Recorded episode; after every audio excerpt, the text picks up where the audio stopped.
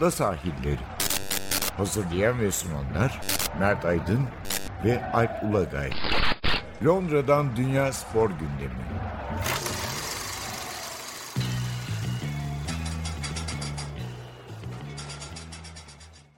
Ada sahillerine hoş geldiniz. Ben Alp Ulagay. Ben Mert Aydın. Bugün ne var gündemimizde? Yani herhalde Premier Lig'e odaklanacağız yine. Tabii ki çekişmenin arttığı haftalar. İlk bölümde bir antrenör kıyımını konuşuruz. Çünkü Premier Lig'de özellikle alışmadığımız ölçüde bu ilk 10-11 haftada çok fazla sayıda teknik direktör görevden alındı. Yani Kasım'ın başındayız daha 5 takım en az bir kez teknik direktörünü e, yolladı, kovdu. Yerine, yerine adam bulamayanlar var. Böyle ilginç bir dönemdeyiz. İkinci bölümde de herhalde biraz West Ham United'ın üzerinde biraz daha fazla dururuz. O, oradaki kolektif yapımı, yapı ve David Moyes'un dehası gerçekten. Adam dehaymış. Önceki haftalarda da konuştuk. Sen de arada Twitter'a yazıyorsun. Deha. Takımı yani şu mevcut durumunda sezon sonuna kadar tutabilirse hele çok büyük iş yapmış olacak. Önce e, antrenör kıyımıyla girelim ama bir şeyi e, vurgulamak istedim. Yayın öncesi de konuşuyorduk. Yani Premier Lig'de böyle hakem tartışmasının, var iptallerinin, var müdahalesinin çok olduğu bir hafta sonu izledik geçen hafta sonu. Yani özellikle 3-4 maç Arsenal-Watford maçında oldu. Everton-Tottenham maçı. Belki ikinci bölümde konuşacağımız West Ham United-Liverpool maçında da oldu. Yani tartışmalı kararlar, VAR'ın bir türlü karar verememesi. Bir sürü olay oldu. Hani şunu düşündüm. Bu üç maç değil yani. Bu maçların biri Türkiye'de olsa bir hafta sonu ve büyük bir büyük takım işin içinde olsa herhalde 3 hafta falan protestosu olur. Yani bunun o ta- takımın yöneticisi biri konuşur, biri biter, öbürü konuşur. Antrenör basın toplantısı düzenler falan. Ha burada da maç sonu demeçler oldu. Ama işte yani memnun olmayan antrenör görüşünü belirtti. Yani bu böyle olmamalıydı. Başka türlü olmalıydı dedi. İşte Klopp da şikayet etti yedikleri ilk golden falan. Ama bitti yani muhtemelen Şimdi milli maç arası zaten. Yani bir sonraki maç haftasında kimse hatırlamayacak bile yani. Hani iki hafta önce şu olmuştu, bu olmuştu. Pek bir şey gör, böyle bir şey görmeyeceğiz e, zannedersem. Ne dersin? Doğru. Yani zaten hani şu anda milli takımı bırakıp sırf bunlar üzerine yazılar yazılıyor olabilirdi yani. Bize benzeselerdi. Muhtemelen şu anda. Ee, ama öyle bir şey yok. Onu onu belirtmek gerekiyor. Ya bu aslında hani yüz, bin, yüz milyarlarca kez konuştuğumuz bir şey. Bu e, hani tavuk yumurta meselesi gibi. Bu hem hani e, bizim toplumumuzun genel e, güven e, yaşadığı güven bunalımı ile ilgili bir şey. Yani güvenmiyorlar. Güvenmedikleri için de her hatalı kararın ya da her aleyhe veren kararın illa hatalı olmasına gerek yok. Belirli bir nedenle ve e, belirli bir amaçla yapıldığını düşünüyorlar ve bu yüzden de insanlar devamlı olarak bundan şikayet ediyorlar. E, sistemin içindekiler de şikayet ediyor, seyredenler de şikayet ediyor. E, bunun için toplu e, olarak herkesin değişmesi gerekiyor. Yani o olmadığı sürece e, Türkiye'de bu devam edecek. Yani hiç e, o konuda bir şüphem yok açıkçası. E, ama antrenör kıyımı tarafına geçeyim ben hiç şeye bu hakem tarafına geçmeyeyim, e, devam etmeyeyim. E, antrenör kıyımı konusunda bence ilginç olan nokta e, aslında yani işte Aston Villa gibi, Norwich City gibi e, takımlar geçen seneden hatta geçen senelerden gelen teknik adamlarını sezonun bu noktasında gönderdiler. Bence asıl konuşulması gereken nokta bu. Yani evet Tottenham bu sene aldığı hocayı görevine son verdi. Kovdu lafını kullanmayalım. Ee, ama ben asıl hani birkaç sezondur takımlarını çalıştıran hocaların sezonun bu haftasında kovulmasını ilginç buluyorum. Yani bu tartışmaya değer buluyorum. İlginç derken yani hani e, doğru ya da yanlış değil de neden hani bu haftalarda bunca yıllık bu birliktelikler bırakılıyor. Yani bu birkaç haftalık kötü sonuçlar nedeniyle işte 3-3,5 yıllık, 4 yıllık e, ortaklık son bu, e, sona erdiriliyor. Bu geçmişten kalan bir şeyin devamı sadece bu sezonluk performans mı? Mesela herhalde İngiltere'de şu anda en çok eleştirilen ya da konuşulan diyelim eleştirilen demeyelim hani hak veren de var ama herhalde mi Dean Smith'in görevine son verilmiş olması Aston Villa'da. Öyle gibi gözüküyor. Yani biz şu an Kasım'ın ortasına bile gelmedik. Zaten bir tablosu var bunun. Yani 1992'den Premier Lig e, başlangıcından bu yana Kasım'ın 7 Kasım'da kaç takım antrenörünü görevden almış. Yani bu sezon 5 ile çok yüksek bir rakam.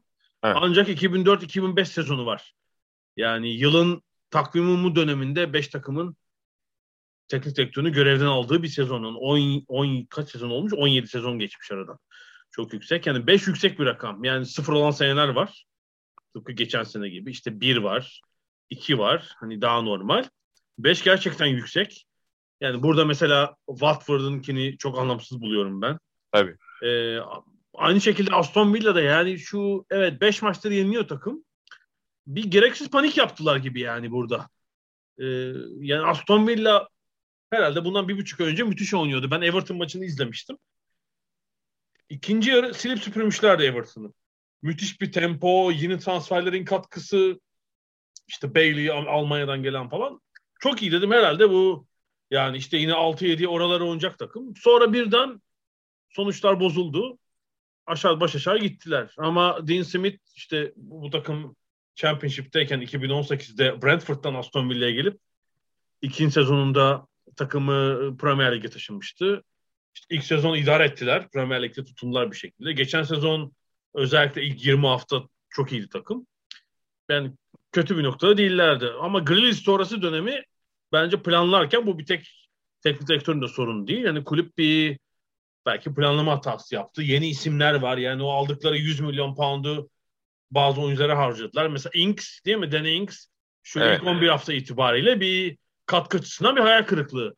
Yüzde yüz. Yani oradan daha büyük gol katkısı bekliyorlardı. Çünkü Ings nedir? Southampton'da böyle 20 gol hani 8 asistlik sezonları var. E bunun sezon 3'te birini uyarladığında şu anda mesela 6 gol 3 asist falan olması lazım. Bunun uzağında. Mesela bir evet. katkı yok. Yani Grealish'in başka bir ağırlığı da vardı. Bence yani Dean Smith konusunda böyle zaten bir iki hafta önce duyuldu bu. İşte koltuğu tehlikede diye birden gitti. Yani bence aceleye gelmiş bir karar. Ee, şu milli maçta arası beklenmeli. Belki Dean Smith'in ve takımın Kane'in toplanmasına bir izin verilmeliydi bence. Acele kararlardan biri. Ya Watford'da zaten biliyorsun o kulübün geleneği İtalyan patronlar antrenör öğütmekle meşhurlar. Yani bu iki sezon önceden beri böyle bir silsile halinde gidiyor antrenör. Cisco Muñoz'da sezon ortası gelmişti geçen sezon. İşte takımı e, ikinci yaptı şeyde Championship'te. Evet. Bu sezon işte kaç hafta dayandılar ona? 6-7. Bence Watford'da başka yani Ranieri de sezonu tamamlayamayacak mesela. Ya de hayır, e, o sırada Watford fecaat bir durumda değildi yani. Çok çok, çok kötü durumda değildi giderken Munoz. Bak şimdi daha kötü olacak yani bu zor fikstür devam ediyor. Dağıldılar çünkü e, hani e, dediğin gibi geçtiğimiz sezondan kalan bir teknik direktör var ve onun o, o, o takımı o biliyor. O planını yapmış durumda. Çok çok acayip. Yani e, aslında Premier Lig'de bu hani yabancı kulüp sahiplerinin e, birazcık bozdukları denge bu gibi. Yani hani İngilizlerin, İngiliz kulüplerinin sabırlı işte hep anlatılır ya 100 yılda 10 hoca sadece bir kısmı 105 yılda 8 hoca falan diye. Mesela işte İtalyan e, yöneticiler için, İtalyan kulüp başkanı için e, bu tabii ki çok anlaşılır bir şey değil. Bu yabancı kulüp sahiplerinin yavaş yavaş bir kısmının en azından İngiliz kulüplerinin geleneklerini birazcık farklı yönlere çektiğini görüyoruz. Yani şu ilginç mesela bu ilk 10-11 hafta tablosunda ona bakınca yani geçmişine bunun 1992'den bugüne bakınca Tottenham'ın mesela çok kötü yönetilen bir kulüp olduğunu e, hisseder insan. Çünkü ilk haftalarda sürekli teknik direktör kovmuşlar. 98'de Kristin Gross'u kovmuşlar. Hmm, sonra Jacques Santini'yi kovmuşlar. Glenn Hoddle var. 2003'te onu kovmuşlar. 2004'te Santini'yi kovmuşlar. 2007'de Martin Yoli kovmuşlar. 2008 Juan de Ramos şeyde de bu sezonda e, Nuno Espirito Santo. Yani bu ilk 10-11 haftada teknik direktör kovdukları sezonlar. Yani birinci herhalde Tottenham. Bu kadar uzun süre ligde olup bu kadar fazla sayıda ilk haftalarda teknik direktör değiştiren kulüp herhalde yoktur. Yani oradaki işte evet. yönetimi görüyoruz. Bu aslında neyi gösteriyor? Özellikle hani o teknik direktörün de ilk sezonuysa Nuno Espirito Santo gibi yani yanlış seçim yapma konusunda da çok başarılılar. Yani bir an bütün kovdukları hocaları doğru şekilde kovduklarını kabul edelim. Mesela Christian Gross'u hatırlıyorum. Yani e, herkes şaşırmıştı bu adam niye geldi diye. Yani çok gelmesi şaşırtıcıydı. Gitmesinden çok. Yani Nuno'da da biraz böyle bir durum oldu açıkçası. İşte ilk tercihleri değil 10. tercih bir sürü hocaya sordular olmadı. Hmm. O geldi falan böyle zoraki sanki imzalamış gibiler ve işte 10 hafta dayanabildi zaten. Bir de yani herhalde hazır başkası kapmadan Conte'yi kapalım durumu da olmuş olabilir yani. evet galiba öyle. Yani Norwich'teki durum da biraz ayrı. Orada Daniel Farke 2018'in başında göreve gelmişti takımında Championship'teyken yani kaç üç buçuk yıl olmuş. İkinci sezonu takımı şampiyon yaptı. Sonra Premier Lig'de ilk sezon hem düştüler, sonuncu oldular. Tekrar şampiyon yaptı. Şimdi yine düşme koltuğundalar. Yani yönetim şunu düşündü bence oradaki sahipler yani hani bir artık bir bu adamla çalışmamızın bir limitine geldik. Üç buçuk yıl çalıştık. Hani bir bir dönemin sonu. Orada öyle bir karar verildi gibi. Yani hani böyle... ha, orada da Lineker'in bir esprisi var. Ee, şey diyor. Yani Norwich yönetimi e, ya işte Farke ilk galibiyetini alsın öyle kovalım diyecek kadar kibar ve düşünceli ya da e, yani ilk galibiyetini alsın öyle kovalım diyecek kadar da acımasızlar. Yani ikisinden birisi tam ilk galibiyetini aldıktan birkaç saat sonra kovmuş olmalı. Muhtemelen o maçtan önce zaten o karar alınmıştır. E, maçın sonucundan bağımsız olarak açıklanmıştır ama e, biraz acayip oldu. Yani ilk galibiyetin alındığı maçtan birkaç saat sonra bu e, kararın açıklanması. Tabii yani Cuma günü konuşulsa mesela yani Norwich çok çaresiz gözüküyordu. Birden o galibiyet işte evet. takım hani hatta anlık olarak 19.luğa çıktı yani Cuması itibariyle. Pazar tekrar 20.liğe düştüler ama hani böyle bir ufak umut doğdu. Acaba hani kalabilirler mi buradan bir değişiklik olur mu? İşte bazı rakiplerinde kötü gidişatı Watford gibi işte Brentford gibi. Hani bir umut ışığı ama fark ile ilgili karar verilmiş bile. Yani Norwich'in tabii şöyle bir problemi var. Ee, bu The Athletic'in Norwich muhabiri Michael Bailey ile arada konuşuyoruz şimdi. Ozan Kabak orada diye. Arada telefonlaşıyoruz. Ya sahipleri nasıl nitelendireyim bilemedim böyle. En fakir sahipleri en fakir kulüp. Yani Norwich'in İngiliz sahiplerinin böyle büyük bir serveti yok. Yani takım harcayabilecekleri bir para yok. Onlar Hı. ne Abramovich, işte ne Kroenke, ne Glazer. Ya takımın geliri neyse, sportif geliri neyse onu harcamak zorunda. Yani böyle bir açık falan kapatamazlar. E, o yüzden işte oyuncu satıp kazandıkları bir para varsa onu yatırırlar. Premier Lig'den gelen parayı çevirirler. İşte Championship'te bir zarar ediyorlar. Premier Lig'e çıkıp kar ediyorlar. Düşüyorlar. Tekrar bir zarar, bir daha çıkar, bir daha bir kar. Öyle çeviriyorlar işte ama böyle hani bir biz bir 20 milyon cepten koyalım takımı yukarı çekelim. Çok böyle bir şey olmuyor açıkçası. Norwich için böyle bir ikilem var. Peki e, bir de Halefleri konuşalım bir parçada. E, şimdi Tottenham hemen buldu zaten daha önce evet. ay- ayarlanmış herhalde. Yani Watford birinci Halef'te devam ediyor. Dediğim gibi ben Ranieri'nin sezonunu tamamlayabileceğini düşünmüyorum. Newcastle bu hafta başı buldu. Eddie Howe. E, Eddie Howe'u getirdi göreve. Tottenham Zaten maçı izlemeye de gitmişti. Yani hani evet. Edov'un geleceği kesindi de Hı-hı. resmi açıklanması bekleniyordu. Öyle diyelim. Maçı da izledi zaten. E, gol mol olunca da bir e, sevindi. Yani Newcastle Tottenham'da mesela Haleflerin işi çok zor bence. Yani Eddie Hava ne kadar bir şimdi 50 milyon poundluk şey çek verilecekmiş. Yani devre transfer yapsın diye. Çok zor olacak bu takımı ligde tutabilmesi gerçekten. Yani bir Burnley falan da hareketlendi biliyorsun. Kazanmaya mazanmaya puan almaya başladı. Yani Chelsea'den bile Londra'da gelip puan alıyorlar. Çok zor olacak. Eddie Howe görevine Championship'te devam edebilir seneye. Yani Conte'nin de işi çok zor. Bence elindeki belayı şeyde gördü yani bir Avrupa Konferans Ligi bir de Premier Lig maçında. Özellikle Everton maçının son yarım saati çok kötüydü yani. E, bayağı Everton o elindeki kısıtlı imkanla Tottenham'ı yarı sahasına itti. Çıkartmadı. Yani çok pozisyon bulamadılar. O da Everton'ın kendi problemlerinden kaynaklanıyor. Biraz daha fazla belki e, işte üçlü savunmaya geçtiler. Orta sahada iki mücadele oyuncu falan. Hani fırs çok fırsatta vermediler belki. Ama yetenekli oyuncularda da şey sorunu var işte. Enerji sorunu var. Zaten ilk iki maçta işte Delali, Lo Celso onları ilk 11'de oynatmadı. Bakalım hiç kontrol edebilecek mi bu milli takım arasından sonra? Yani birini belki bir yere koyabilse ilk 11'de biraz işler değişebilir ama çok çok uzun bir yolu var. Conte zaten transfer istemiş orta sahaya. Peki sana bir şey soracağım. Hı hı. Ee, sen şeye rastladın ben rastlamadım ama sen belki farklı gazetelerde okumuşsundur. Şey diye bir haber rastladın mı? Tottenham'lı oyuncular nihayet idman gördük dediler. İşte Conte idmanda fırtına gibi esti. Gibi Ya, haberler Takımın fizik kondisyonu zirve yaptı falan. falan. İşte o şeyde konuşulmuş o. Barbekü partisi yapmışlar orada konuşulmuş. ya ben ya orada bir ciddi eksik olduğu muhakkak da e, o yani sezonun bu bölümünde Conte'nin çözebilir mi bilmiyorum. ya bizde öyledir ya. Hı, tabii. Hani önce bir gaz olur böyle bir teknik Evet. direktör büyük takımlardan birinde yenisi geldiğinde e, öyle demeçler ama hani adı verilmeyen oyuncular konuşur. İşte Öğrenildi.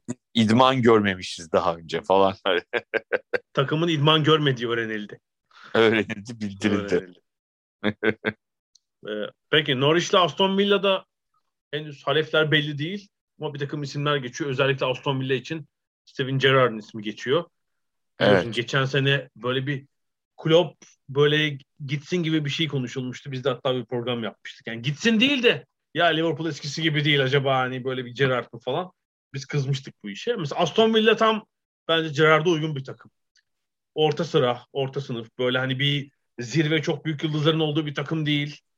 E, Rangers'tan bir geçiş daha kolay olabilir onun için. Yani çünkü şu bazen şöyle bir algı oluyor. Yani Rangers ve Celtic hala büyük takımlarmış gibi bir şey oluyor. İskoçya çapında büyük olabilirler.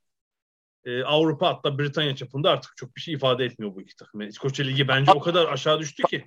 Tarihleri var yani hani Britanya'nın içinde hani sadece onu söyleyebiliriz. Tabii köklüler ama yani o ligin çapı ve şeyi çok ufal. Yani Rangers'ta böyle bir, hatırlıyorsun işte sonrası e, Walter Smith'i falan konuştuk. O zamanın Rangers'ı şeyden oyuncu alır İngiltere'den. İşte Butcher'lar, Steven'lar, işte Gascoigne'u söylemiştik. Yani böyle bir 20 yıl böyle gitti. Bunun çok uzağında durum. O yüzden e, yani bir championship kulübü gibi Rangers. Buradan hani Aston Villa gibi bir boyuttaki bir kulübe geçiş bence çok yerinde olur. Gerrard'ın bu işi yapamayacağını Premier Lig'de çok daha iyi görürüz. Bence doğru bir şey. Bu Aston Villa için de belki doğru bir karar olur. Onun da bir arkasında PR var işte eski İngiliz milli takım efsanesi. Bir medya şeyi olacak çünkü arkasında. Fena bir tercih olmayabilir. Ee, Norwich'i bilmiyorum yani. Gerçekten çok ümitli bir durum değil. Ee, orada Frank Lampard söyleniyor. Yani şu sorun olmuştu son haftalarda. İşte Chelsea'den kiralıkları Gilmer'ı oy- oynatmıyor. İşte Cantwell'da sıkıntı var. Belki Frank Lampard da bu sorunları gideren bir isim olabilir. Yani o son haftalarda Daniel Farke'li bir takım sorunlar su üstüne çıkmış. Ee, belki orada Lampard için de böyle bir fırsat olabilir ama yani her şartta Norwich'e gelecek kişinin işi antrenörün işi çok çok zor olacak öyle gözüküyor. Ben de bir fantezi yapayım mı? Tabii ki. Roma'dan kovulacak olan Mourinho. Hangisine? Fark etmez canım. Ya İst- Ne koy. e, yani geçen gün artık dayanamadım tweet'i görmüşsün de karikatüre falan dönecek adam artık iyice oldu. Evet, evet. Bodo Glimt de değil mi 6 yedikleri takım? 6 Evet. 6 tane yediler. Bir rövanşta da 2-2 bitti. Hakemden falan şikayet ediyor. Yani e, koskoca Roma bir de ilk maç rotasyon yapmış falan. Hakeme kaldıysa hiç durmayayım yani. Ligde de pek iyi gitmiyorlar. Hatırlar mısın? Bazı arkadaşlarımız biz Roma'nın hani doğru bir şey yapmadığını söylerken Roma'yı yine de bir şekilde e, gündemde tutar. Roma için iyi falan filan diyorlardı ama kendini değiştirmesi gerektiğini düşünüyorduk Mourinho'nun. Mourinho kendini değiştirmiyor belli ki. Tabii bir yani Roma için iyi olan işte dördüncülük mü mesela şampiyonlar ligine tutunmak mı? Hani işte belki orada olur yani 5-6 oralarda olacak gibi de. Ya aslında lige iyi başladı. O bir heyecan verdi ama biliyorsun pizza yerken trendeki zafer pizzasını yerken görüntüleri falan ama yani e, bakıyorsun hani diğer takımları da izliyorsun. Ben bu sene hani bir İtalya Ligi'ni yıllar sonra yeniden takip etme şansına eriştim. Yani oyuncu kadrosu anlamında değil ama oynanan oyun anlamında çok iyi takımlar var. Yani, yani Roma'nın çok Inter'in Milan'ın gerisindeler herhalde oyun olarak değil mi? E, tabii tabii. Zaten Napoli var, Atalanta var. Ki bir de Juventus'un iyi olmadığı bir sezondayız şu tabii, ana tabii. kadar. Ben, evet Juventus ortada yok. Juventus yani Mourinho biliyorsun kendi ismini Newcastle için hiç konuşulmazken ortaya attı. Ben kabul etmezdim falan diye. yani gelseler yani telefonum çalsa mesela çaldı diyelim. gel hocam gel Newcastle ama iki sene sonra. Tekrar geri çıkınca Championship'ten. İlginç şu andaki süreç. Ee, bilmiyorum bundan sonra olur mu yani Manchester United biliyorsun işte güvenimiz var hocamıza. Sonra Solskjaer bir bavullarla Norveç'e gitti böyle bir şey oldu. Hı-hı. Britanya medyasında bir e, hareket oldu böyle. Gidiyor mu ne oluyor falan. Herhalde o bir kısa tatile gidiyordu. Ya şunu söyleyeyim. Ben e, hani hafif abartarak söyleyeceğim tabii ki. Hı-hı. Ama şu anda Ole Gunnar Solskjaer şu anda hala görevdeyse e, bunun en büyük nedeni Pep Guardiola'nın Alman olmaması. Şimdi bu saçma laf nereden çıktı diyebilirsin. Abi yani Manchester City o maçı 5-0'da kazanabilirdi rahatlıkla yani. Top çevirmek yerine daha fazla gol atmaya çalışsa atardı bence yani. Hani çok böyle e, Manchester United'ı rencide etmeye dayalı işte ne bileyim Bayern Münih tarzı ya da daha önce Liverpool'un yaptığı gibi e, üstüne gitmeye kalksaydı çok çok rahat o farka ulaşabilirdi yani. O zaman ne Alex Ferguson kurtarabilirdi ne başka birisi kurtarabilirdi Ole Gunnar Solskjaer'i. Yani bence rencide ettiler yani. Hani skor olarak değil ama sahadaki oyun olarak. Ya idman, ikinci yarı idman maçı gibi oldu. Bayağı tabii, çift kale. Yani birazcık hani dinlendiler. Hani hafta içi Şampiyonlar Ligi oynamıştık falan muhabbetine döndü iş yani. David De Gea olmasa ilk yarıda belki 4-0 falan olacaktı zaten maç. Ama onun kendi oyuncuları tehlikeli. Erik Bailly, Lindelöf falan. Tabii Evet evet. Yani Ole Gunnar Solskjaer enteresan. Yani hala birileri hala bak bazen iyi şeyler yaptığınız çok iyi işler bazen ileride başınıza bela olur. Şimdi Manchester United'ın en büyük övündüğü, haklı olarak övündüğü neydi ve herkesin örnek gösterdiği işte e, Alex Ferguson ilk 5 sezonunda şampiyon olamadı. 6 sezonunda işte 5-7 City'den yine kovmadılar. Değil mi? Çok hani hep anlattığımız, bizim de anlattığımız hikayeler yıllarca. Bu ileride başına bela oluyor. Yani neden oluyor? Şimdi orada bu işi yaptığınız adam Alex Ferguson. Alex Ferguson olduğu için o iş tuttu. Yani onca yıl e, sabretmenin sonu iyi oldu. Ama herkes de aynı şey olacak diye bir kural yok be abi. Her şeyde herkes de sabret sabret 5-7 önemli değil abi kalsın falan. Kalmasını istiyorlarsa da kalsın ayrı mesele zaten. Benim çok umurumda değil kalıp kalmaması da. Kalabilir de ben kimsenin görevinden alınmasını istemem ama yani neyi beklediklerini bilmiyorum sadece. Sezon sonunda. ya olabilir. Da söylesinler kardeşim. Ne olursa olsun bu adamın arkasındayız. Sezon sonuna kadar en azından sezon sonuna kadar bu takımın başındadır. Okey buna da bir lafım yok. En azından e, şeyi kaldırırlar ortadan. Yani e, dedikodusuna X gelecek, Y gelecek dedikodusu olmaz. Adam da rahat rahat çalışır. Ona itirazım yok. Ama ne öyle diyorlar ne öyle diyorlar yani. Yok 3 maç şans verdik. Yok 5 maç şans verdik. E ne oldu verdi şansı? E, yani bir şey denk geldi bu arada. Çok kötü durumdaki Tottenham denk geldiği için o bir kalkın oldu adeta ama yani asıl iyi oynayan Liverpool ve City karşısında duman oldular oyun ve skor açısından. Yani bu sezon evet hani sezonun bundan sonraki 27 haftasında biri görevden alınırsa belki biri United'daki Solskjaer olur. Ee, bilmiyorum başka yani Watford'da dediğim gibi bence değişiklik olacak. Ee, başka bilmiyorum işte Norwich ve Newcastle dipte kalırlarsa panik yapıp birer değişiklik daha yaparlar mı? E, kestiremiyorum. Diğer takımlara sonki çok, çok bir şey yok gibi. Yani oyun olarak bir kere bir sürü takım bence memnundur hocasından işte. Mesela bence Crystal Palace herhalde memnuniyetin zirvesi olabilir yani. Şeyleri saymıyorum. Hani West Ham'ı falan zaten saymıyorum. Tabii ki onlar öyleler de. Ya, Yani Bra- ya da Brighton, Brighton, Wolves, ama Crystal zaten- Palace. Hani Evet. Brighton ki zaten e, Graham Potter hani bu takımın kötü halinde de iyi halinde de hocası. Ama yani e, Patrick Vieira'nın hani yıllardır e, Roy Hodgson yönetiminde ligde kalabilme mottosuyla, sloganıyla e, içimizi bayan Crystal Palace'ı baya baya top oynayan bir Palace haline getirme yolunda. Daha tam öyle değil. Tam e, en iyi halinde değil ama en azından biz hani Wilfred Zaha'nın falan e, yetenekli oyuncular olduğunu daha önce işte arada bazı maçlarda görüyorduk ama şimdi daha çok görmeye başladık oynanan futbol nedeniyle. O yüzden hani Patrick Vieira yükselen değer haline yakında şeyler konuşulmaya başlanır yani. Patrick Vieira'yı daha iyi yerlerde. Eğer mesela Arteta şu anda çok iyi gidiyor. Arsenal hepimizi ters köşeye yatırdı. Özellikle genç oyuncuların e, performansıyla hakikaten gerçekten hepimiz ters köşeye yattık yani. Arteta ne zaman kovulacak derken falan ama hani Arteta tökezlerse bu sefer yerine getirebilecekleri bir adam var. Yani akıllarında olan. Yani daha önce Arteta'yı kovsan kimi getireceksin abi diyebilirdin. Şimdi Arteta'yı kovsan getireceğin adam hazır yani geliyor.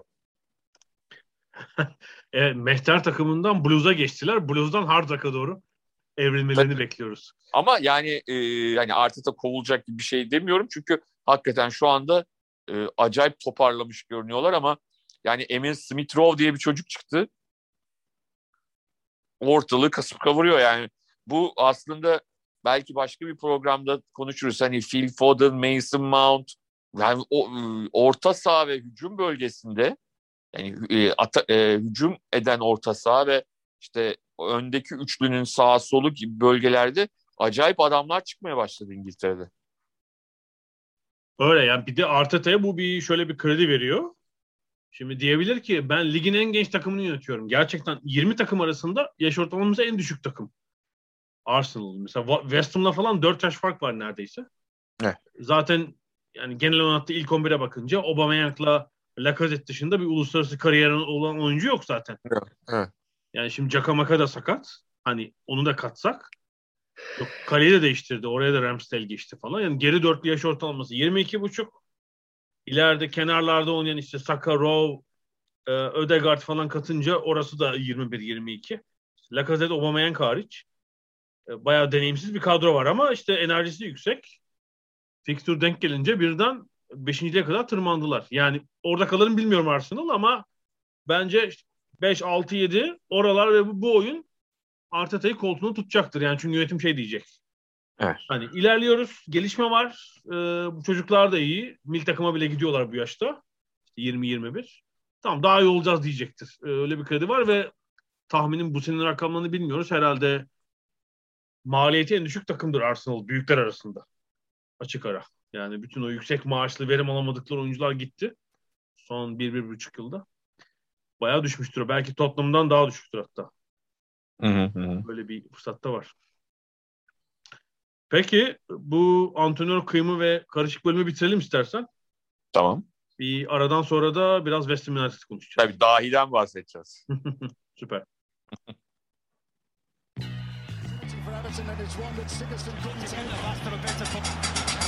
Ada sahilleri. Londra'dan Dünya Spor Gündemi.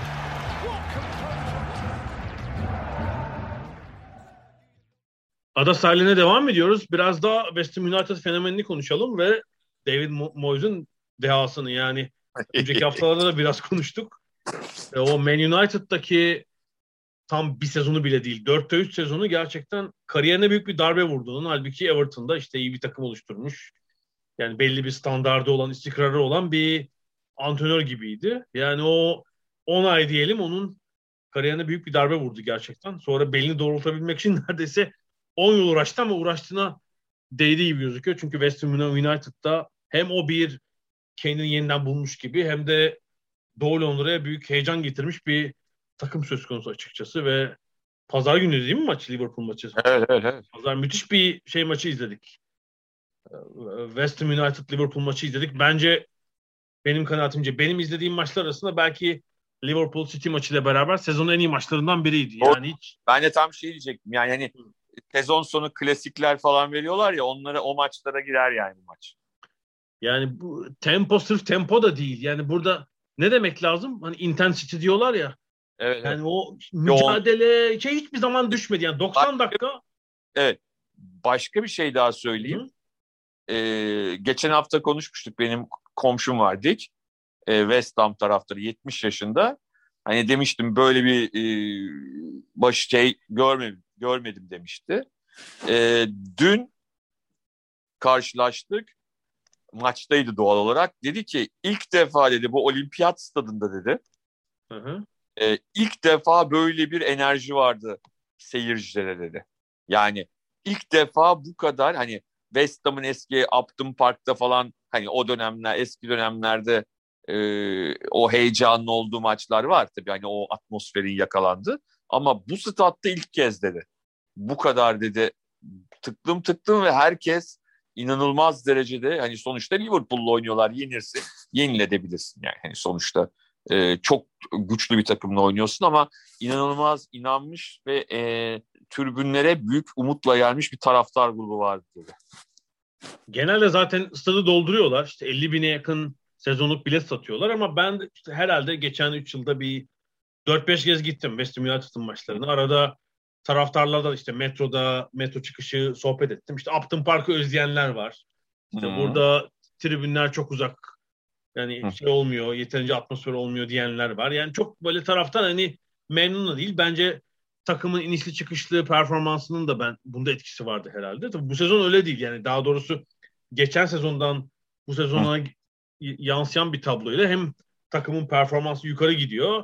İşte statta da kaçın sezonları herhalde 6 7 8 mi oldu? Yani bir artık stat Hı hı. stadı evleri gibi görmeye belki taraftar nihayet başladı. E, İşte bunun belki bir sportif karşılığında olacaklar. Yani rakip, de Liverpool bu tempoda bu sertlikte bir maç olunca da e, böyle bir atmosfer ortaya çıktı herhalde. Ama yani Moyes'u şuradan takdir etmek lazım. Şimdi West Ham United herhalde oyuncuların bireysel değerlerine, işte kadro değerine, yeteneklerine falan baksak değil mi? Yani tepedeki takımların çok gerisinde görürüz. Doğru. doğru. Eldeki belki herhalde tek santifor kanat beki falan oynayıp neredeyse 30 yaşından sonra forvet olan Mikael Antonio. Yani sakatlansa bir Tabii. belki alternatifi yok. Ee, yaş ortalaması yüksek. Ligin en yaşlı takımı aslında. Ee, işte Çek oyuncular var. Aldıkları son iki sezon. Moyes'un bulduğu muhtemelen. İşte Suçek müthiş zaten. Kufal, işte Kral var şimdi yedekte. Heh. Bir Çek bağlantısı var. Her oynattığı oyuncudan verim alan bir David. Moyes var açıkçası. Ee, bu çok önemli. Çünkü hani böyle kadrosu belli sınırlar içinde olan takımlarda bu önemli bir faktör. Yani şu çok önemli. Yani 90 dakika izledik o gün. En uçtaki Mikael Antonio'dan işte kaleci Fabianski'ye kadar her oyuncunun çift görevi var. Yani kimse top rakipteyken hani ben topun bana gelmesini beklerim. Kazansınlar, bana ver- versinlerden hiçbir oyuncu yok. Doğru. Herkesin inanılmaz katkısı var takım savunmasına ve top kendilerine geçtiğinde de bu sefer e, bunun tersini görüyoruz. Özellikle ilerideki 4-5 oyuncunun son derece e, paylaşımcı bir oyunu vardı.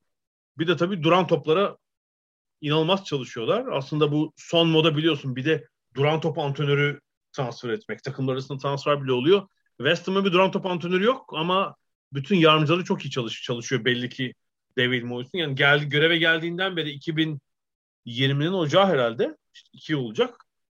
E, Lig, Kupa, Avrupa 32 duran top golü atmışlar. Ağırlıkla korner tabii ki. Yani Liverpool maçında da kornerler penaltı gibi oldu zaten. İki Evet. gol. Biri direkten döndü. Bir tane kurtarılan falan var galiba. Ee, yani bence Klopp şeyde delirmiştir. Maçın ertesi günü herhalde muhtemelen ya da sonrası toplantı yapıldıysa video çalışmasında bu kadar nasıl kötü savunduk bunu hesap edemedik diye bayağı dövünmüştür diye düşünüyorum. Şöyle bir şey var. Hani en baştan başlayacağım sonra saha içine geleceğim. senin de çok güzel ifade ettiğin gibi 2013'e kadar yani Manchester United'ın başına geçene kadar David Moyes hakikaten hani Premier Lig'in nasıl diyeyim en hani saygı gören teknik adamlarından bir tanesiydi Everton'daki performansıyla. Yani çok istikrarlı bir şekilde Everton'ı e, rakipleri kadar büyük bütçeler almadan iyi bir noktada tutuyordu. İşte bir kez dördüncü yapmıştı, bir kez e, kupa finali oynatmıştı.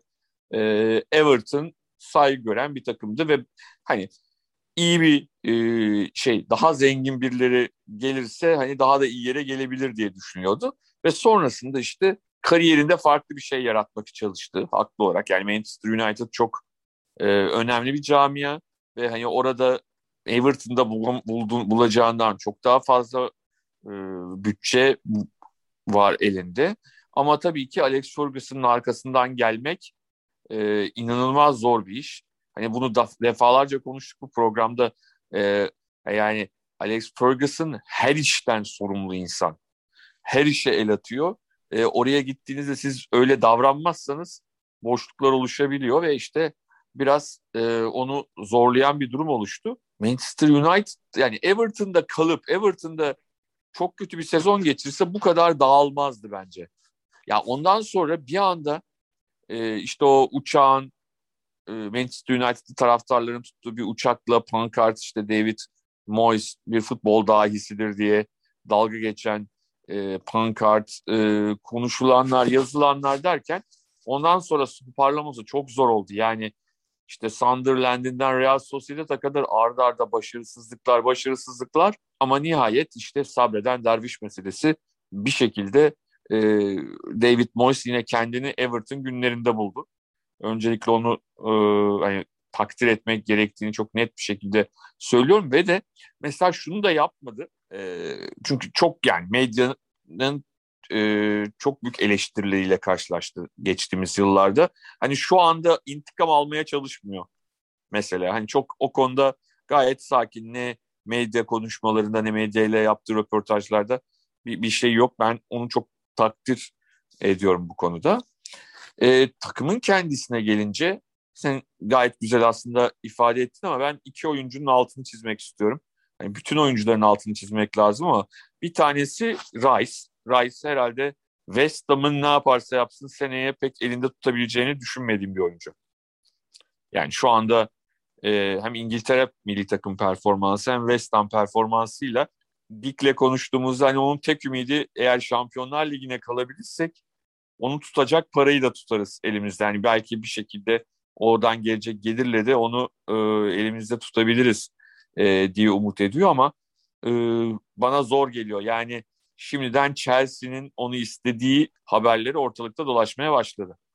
Ama çok çok önemli hani e, günümüzde o orta sahada 6 numara dediğimiz pozisyonda oynayan en iyi isimlerden bir tanesi Avrupa'da.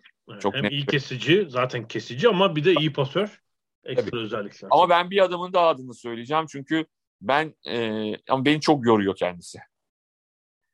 Ya ben adamı izlerken yoruluyorum. O yorulmuyor ama Jared Bowen ya inanılmaz bir adam ya. Yani hani bu, bu kadar enerjik, bu kadar oyunun içinde devamlı kalabilen çok fazla oyuncu yok. Ee, hem inanılmaz goller attırıyor, goller atıyor. Ee, hakikaten tam atom karınca misali hücum hattının ben en kritik oyuncularından biri olduğunu düşünüyorum Bowen'ın. Ya biliyorsun David Moyes sezon ortasında yani Aralık Ocak başı göreve geldikten sonra aldı bu oyuncuları hep 2020'de. Tabii tabii tabii. Yani Bowen'ı, e, Kufalı falan, e, Suçeki. Öyle geldi bu oyuncular. İnanılmaz da katkı alıyorlar hepsinden. Ya Bowen ya, o da da iyi gidiyor. Bowen Cresswell'la birlikte duran topların en kilit ismi. Ya, ikisi kullanıyorlar çünkü. Evet. Kornerleri işte soldan biri sağdan biri frikikler. Bütün e, duran toptaki asistleri onlar yapıyor zaten. E, çok büyük katkıları var. Yani kadro oluşturmuş durumda. Bence yani bir dezavantaj bir yaşlı kadro.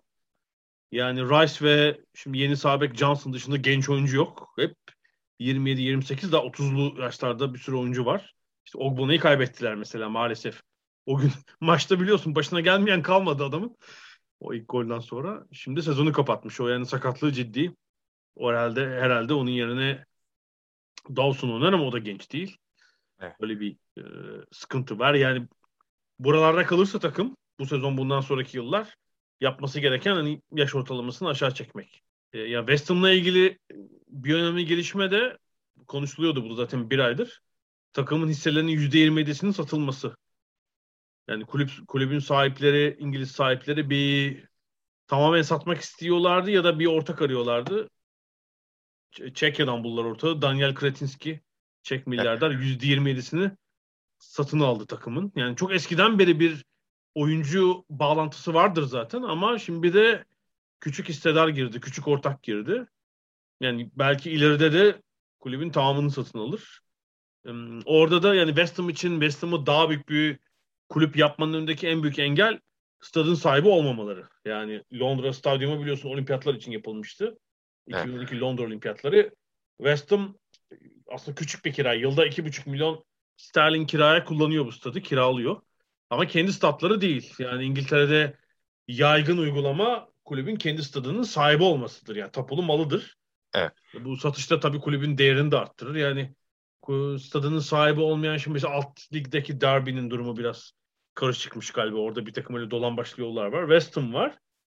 Başka Premier Lig'den bir örnek daha vardı ama çok aklıma gelmiyor. Genelde işte United, Liverpool e, statlarının sahibi bu takımlar. E, belki bu yani yeni ortak, belki müstakbel patron bu sorunu da halleder. Yani bir ekstra para ödeyip stada alıp gelirleri arttırmak bir şey olabilir. Takımı büyütmek için bir çözüm yolu olabilir gerçekten. Büyük başkan bize stat yap. Yok stat çok güzel de işte şimdi bir de evet, kapasiteyi evet. de arttıracaklar. Ama yani o stadı satın almaları da zor yani.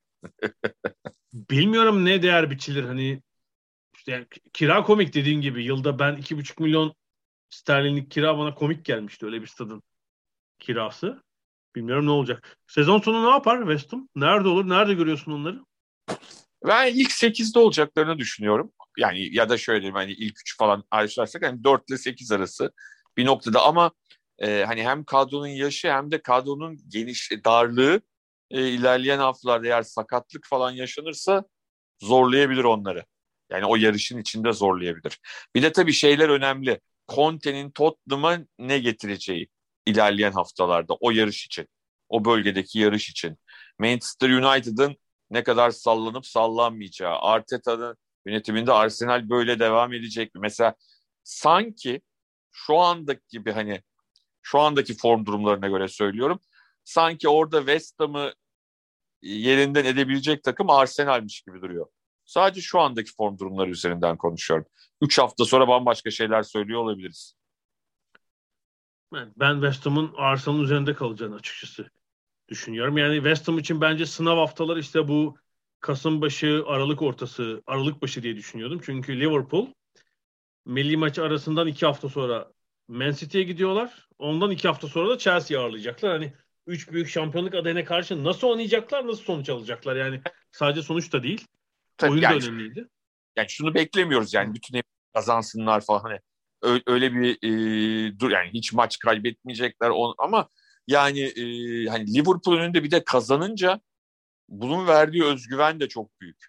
Hem taraftara hem oyuncuya. Evet mesela 4 Aralık'ta Chelsea'yi ağırlayıp oraya karşı da iyi bir sonuç alırlarsa Tabii. Yani hem yani, oyun hem sonuç. Yani... Abi ya, Manchester'da yenilmek e, hani ne senin hedefinden saptırır ne karalar bağlatır. Tabii. Ya dördüncülüğü kovalayacaklar belli ki. Çünkü işte evet. Leicester geçen seneki gibi değil. United inişli çıkışlı. Arsenal da bence o deneyim eksikliğiyle bir takım inişler çıkışlar yaşayacaktır. Ciddi bir dördüncülük adayı öyle göre. Ben de işte 4-5-6 oralarda olur gibi geliyor bana. Yani ben Tottenham'ın... Biraz e, dediğimiz gibi yani kadroda sakatlık falan olursa o Bono gibi bir iki tane daha olursa o zaman hani yerini e, şey yapabilir mi oyuncuların yerine gelecekler ne yapabilir falan? Onlar biraz soru işareti. Yani şu andaki oyun biçimleriyle zaten hani sistemlerini oturtmuş durumdalar. Yani hani şöyle değiller. Ya ben zayıf bir e, maç şeyi yakaladı, fikstür yakaladılar öyle geldiler. Ya da işte şansları hep yardım ediyor falan öyle bir durum yok. Öyle gözüküyor evet.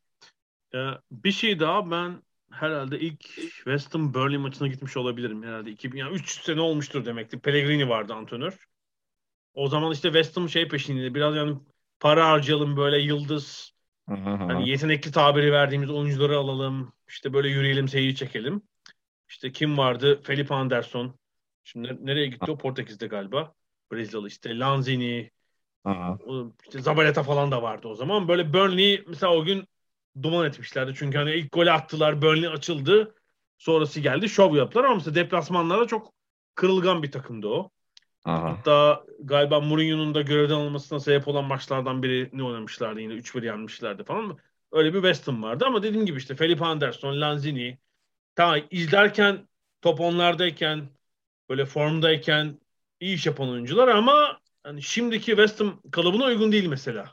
mesela. Lanzini zaten pek oynamıyor. Yedek oyuncu açıkçası yani bu sezon ilk 11 oyuncusu değil. Halbuki biliyoruz yani kapasitesini ama oynatmayı tercih etmiyor. Daha çalışkanlar var çünkü işte Bowen gibi. Mesela onun önündeler yani şey ya da e, Fornals gibi. E. Lanzini'nin önündeler. Fornals'ı da unutmayalım yani. O da İspanya milli takımına kapağı attı. Bu performansı e, Luis Enrique'nin ne diyelim Nihayet. yani. Evet, evet. Ee, şunu da aklıma getirdi. Yani West Ham'ın oyuncu rakibi Liverpool. Ee, Liverpool da mesela Klopp döneminin ortasında böyle bir kırılma noktası oldu onlar için. Yani bence mesela Coutinho'nun gidip 2017 değil mi? O Barcelona'nın ortalığa para saçtığı dönemde yolladılar Coutinho'yu onlar. Barcelona. Müthiş de bir paraya. Hani Liverpool için çok karlı bir transfer oldu. Barcelona hala sürünüyor yani. O transferin acısını çekiyor hala. Ee, Şeyi aldılar. O parayla da Van Dijk'ı aldılar. Ertesini Alisson'u aldılar falan işte bir sene sonra. Böyle bir hamle yaptılar. Yani o Türkiye'de de olan bir şey bu. Değil mi? Coutinho böyle çok şık oyuncu. Müthiş goller atar. Evet. Tamam bence müthiş bir devamlılık sorunu var. Bir de oyunun iki yönünü eşit derecede oynayan bir oyuncu değil yani. O tabii top ayağına gelince oynayan bir oyuncu. Yani Liverpool orta sahası ise o günden beri Coutinho problemi yaşamadığı gibi yani ortadaki üçlü sakatlık sorunları bir yana hani bu hafta olduğu gibi genelde hani dengeli oynayan oyuncular hep. Yani ve pres gücü yüksek olan, mücadele gücü yüksek oyuncular ama hiçbiri de kazma değil yani. Henderson'ın geldiği tabii. noktayı falan biliyoruz yani. Fabinho da öyle değil. Keita da değil. Yani şey de değil. Hiçbiri Tabii değil, değil yani. yani. Değil ama öncelik orada şey.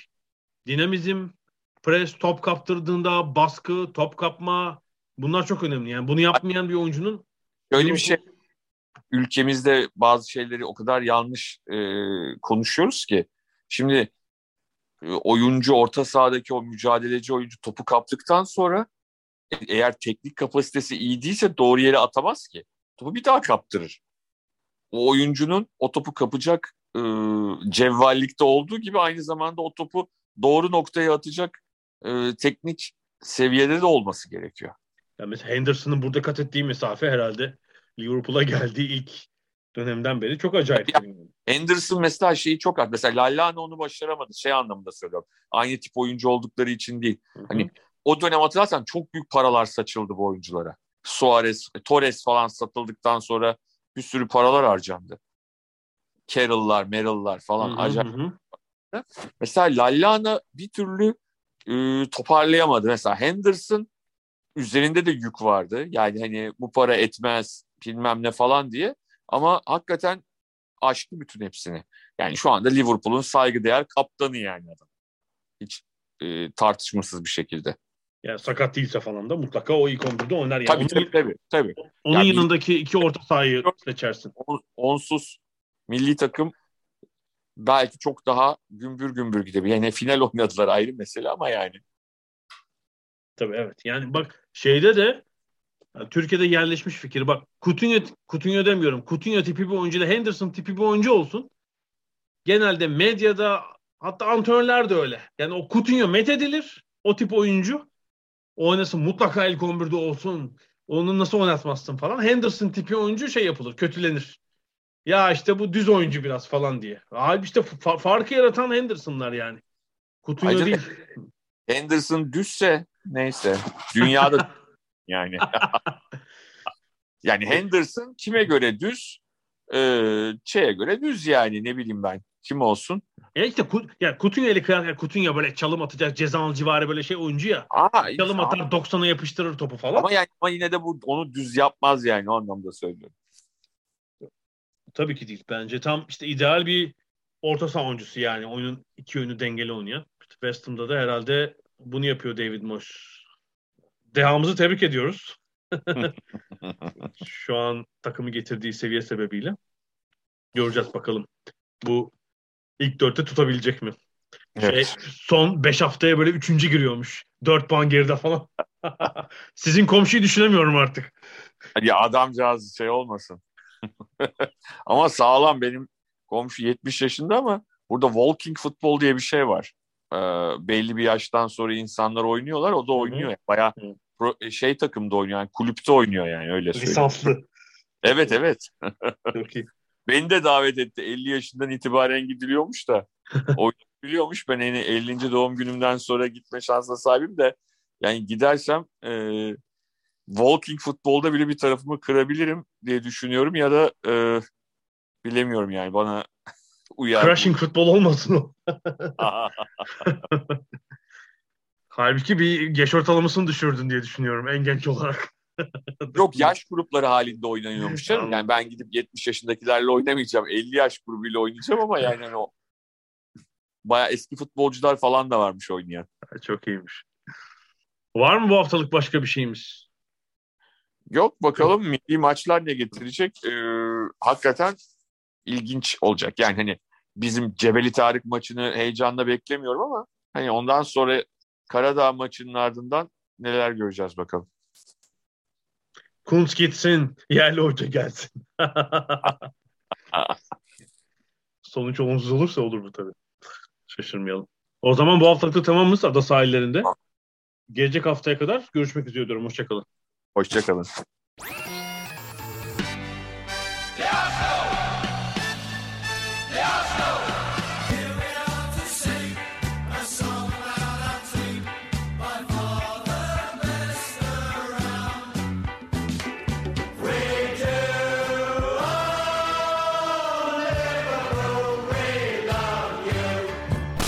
Ada sahilleri. Hazırlayan ve sunanlar Mert Aydın ve Alp Ulagay. Londra'dan Dünya Spor Gündemi.